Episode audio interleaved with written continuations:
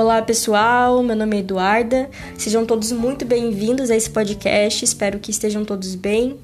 Hoje nós vamos falar um pouco sobre ondas eletromagnéticas e vocês já devem ter visto ou ouvido falar em alguma notícia algo mais ou menos assim. Cientista descobre planeta a 300 milhões de anos-luz da Terra que possui água.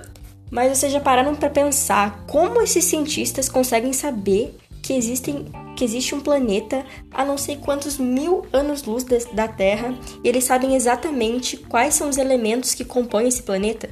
É bem estranho, né? Mas hoje nós iremos entender um pouco disso, como funciona essa ciência e várias curiosidades. É, sabe lá na escola, quando a gente recebe aquela explicação do porquê a plantinha é verde? Que a luz, quando batia nela, absorvia todas as cores, menos a cor verde, e daí essa, essa era a cor que refletia quando chega aos nossos olhos, e por isso nós vemos a plantinha verde. Essa luz que nós vemos bater na planta são ondas eletromagnéticas. Existem vários tipos de onda eletromagnética, tanto ondas de rádio quanto da TV, do nosso próprio Wi-Fi. Nesse exato momento, tem, existem várias ondas passando por nós, até no nosso corpo, e a gente apenas não consegue enxergar essas ondas, mas elas existem. A diferença entre estas e outras ondas são o comprimento. As ondas elas viajam na mesma velocidade, porém com frequências bastante diferentes.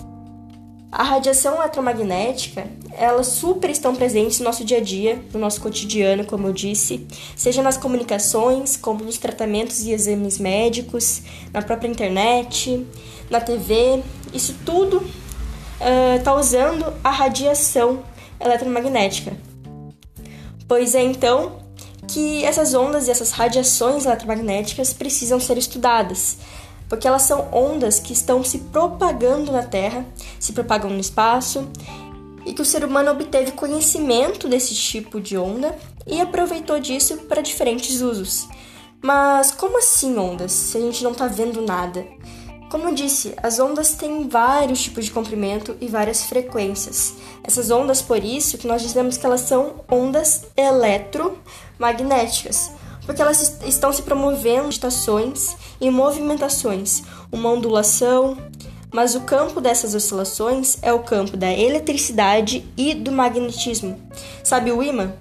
A gente, quando nós aproximamos, ou ele vai se repelir ou ele vai uh, se atrair. E a gente não consegue ver aquela energia, mas é um tipo de energia eletromagnética, é energia do magnetismo, na verdade. A gente não sente, não consegue ver, mas a gente, na verdade, a gente sente, né, que elas estão se atraindo. Então é um tipo de magnetismo, um tipo de energia. E quando uniu-se os estudos então da eletricidade e do magnetismo, chegou a alguma conclusão a respeito dessas ondas. E a definição delas são então que são ondas que se propagam no vácuo ou no ar com uma alta velocidade. Que velocidade é essa? É a velocidade da luz, cerca de 13 mil quilômetros por segundo. Elas resultam então da liberação das fontes de energia elétrica e magnética em conjunto e estão espelhadas pelo planeta e pelo espaço. As ondas, então, elas têm um certo comprimento e algumas são bem longas, outras são bem curtas, com frequências diferentes também. O que é frequência? Essa frequência que eu digo é o número de oscilações por segundo. E a radiação, então, ela vai se dividir em duas partes. Quer dizer, dentro dela tem várias outras divisões, mas as duas principais são a radiação não ionizante, de baixa frequência, e essa baixa energia, então, ela é insuficiente para ionizar átomos e moléculas. E nós temos também a radiação ionizante, que tem muita energia, é o contrário. Os elétrons eles se desprendem de átomos e moléculas, então ela acaba alterando e algumas estruturas do nosso corpo, de células, etc. Uh, ondas baixas, por exemplo, são usadas na comunicação, inclusive nos usos militares. E comunicação ali dentro da água, em vários filmes a gente sempre vê alguns submarinos militares da marinha que estão usando a comunicação submarina em rádio, etc. Então é bastante comum nós vermos em filmes e séries. E as mega populares ondas que acho que todo mundo tem conhecimento, né? As, onda, as ondas de rádio, uh, que tem também uma baixa frequência, né? E que são as que utilizamos para ouvir rádio, TV, é ali o mesmo tipo de funcionamento. E ela é essencial no nosso dia a dia, porque até o Wi-Fi é proveniente desse tipo de onda que está aí tão presente no nosso cotidiano. O nosso micro-ondas também funciona à base dessa energia. Essas ondas do micro-ondas elas promovem um tipo de agitação nas moléculas de água e a partir disso consegue ter o aquecimento dos nossos alimentos. Tem também o infravermelho, que a gente utiliza bastante, consegue ver no nosso dia a dia nos controles remotos. Na verdade, todos nós temos um pouco de radiação infravermelha através do nosso calor. Nós transferimos muita energia através das agitações das nossas moléculas. No próprio mercado, agora com o Covid, quando a gente vai lá no mercado, tem a pessoa que vai apontar aquele aparelhinho na nossa testa para ver se a gente está com febre, alguma alteração uh, no nosso calor, no calor do corpo. E isso utiliza, então, as ondas, tem sensor ali que vai identificar as áreas mais quentes. Então, também é um tipo de utilização que está sendo cada vez mais empregada no nosso dia a dia.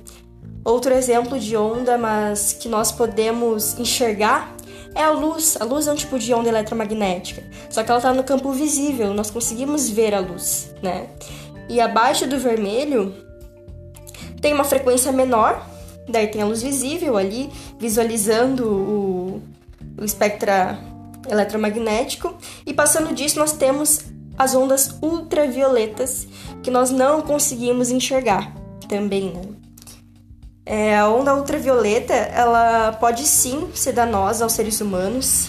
Quem nunca ouviu, né, aquela história que tem alguns horários que é menos prejudicial se expor ao sol e tem outros horários que são mais prejudiciais uh, por conta dessa alto, alta liberação de radiação solar UV, que é ultravioleta. No protetor solar, a gente também, quando lê ali o rótulo, é, tem aquela mensagem, né? Que ele protege contra. tem proteção UVA e UVB. O que seria isso? Seria radiações também é, ultravioletas que o protetor solar consegue é, nos proteger. Então está dizendo que não pode tomar sol. Não, eu não estou dizendo isso. Eu estou dizendo que tem horários que são mais propícios a tomar esse banho de sol e que é extremamente importante utilizar protetor solar. O protetor solar não é só para quando a gente vai para praia, na piscina. Não, o protetor solar é para passar todos os dias. É extremamente importante, porque o excesso dessa radiação pode levar a queimaduras, a envelhecimento da pele e até mesmo coisas mais graves como câncer de pele, etc. Então, quando você vai para o campo, não esqueça de passar protetor solar. Tá mexendo ali com insumos agrícolas, com fertilizante, passa protetor. Ali tem reagentes químicos que, em contato com o sol, vai causar queimaduras. Então, gente, é muito importante a questão do protetor solar, ainda mais hoje em dia com efeito estufa. Então, não vamos deixar isso de lado, porque realmente é muito importante. Por isso, nós precisamos então usar todos os dias sempre um protetor solar de qualidade. Uh, já o raio-x, que também é bastante conhecido, a frequência é muito maior e ela é emitida e consegue ser retida nas superfícies sólidas, por isso que a gente utiliza para fazer exames ósseos, outros tipos de exames médicos, etc. É uma radiação que precisa ter muito cuidado, tá? Principalmente pelo profissional que trabalha ali todos os dias com esse tipo de ondas. Então, é extremamente importante, se vocês pararem para ler, vocês vão ver que o profissional que trabalha com raio-x, ele tem uma jornada de trabalho um pouco mais reduzida e também uma aposentadoria mais uh, antecipada, porque realmente são trabalhos que precisa ter uma, um cuidado maior por causa dessas ondas. Então, até a gente quando vai tirar um, fazer um exame raio-x, eles colocam todo aquele equipamento, né, de chumbo e você vê que o profissional ele vai atrás de, um, de uma área para tirar as fotos, porque imagina todos os dias ali trabalhando com isso, realmente tem que ter um cuidado redobrado. E por fim nós chegamos, né, a tão famosa em filmes de ficção, a radiação gama. Ela tem uma altíssima frequência e um pequeno comprimento. Então, realmente, a radiação gama é perigosa se não termos cuidado. No Brasil, nós já tivemos um grande acidente em 1987 que deixa seus rastros, suas marcas até hoje em Goiânia. Muitas pessoas morreram, muitas pessoas desenvolveram síndromes de radiação, queimaduras, câncer. E o evento assim mais famoso, que hoje em dia tem séries, tem filmes, é sobre a usina nuclear que explodiu em Chernobyl, né? Essa radiação ela começa a se propagar e causa problemas muito, mas muito graves durante muito tempo. Afinal, essa radiação ela consegue lesionar tecidos, romper células e por isso é muito danosa a nós seres humanos. Então, tem vários outros acidentes aí ao longo dos anos no mundo inteiro. No Japão também, depois do tsunami, tem. É, eu não lembro agora o nome da cidade, mas que também teve uma usina que explodiu e deixa seus, suas marcas até os dias de hoje. Mães que têm filhos doentes com anomalias por causa dessa radiação gama. Então é muito triste né, saber que, que essas coisas acontecem, mas realmente acontecem quando não tem uma vistoria adequada, uma manutenção. E tem causas também que são além como no Japão, que foi por causa do tsunami. Então são realmente eventos muito trágicos.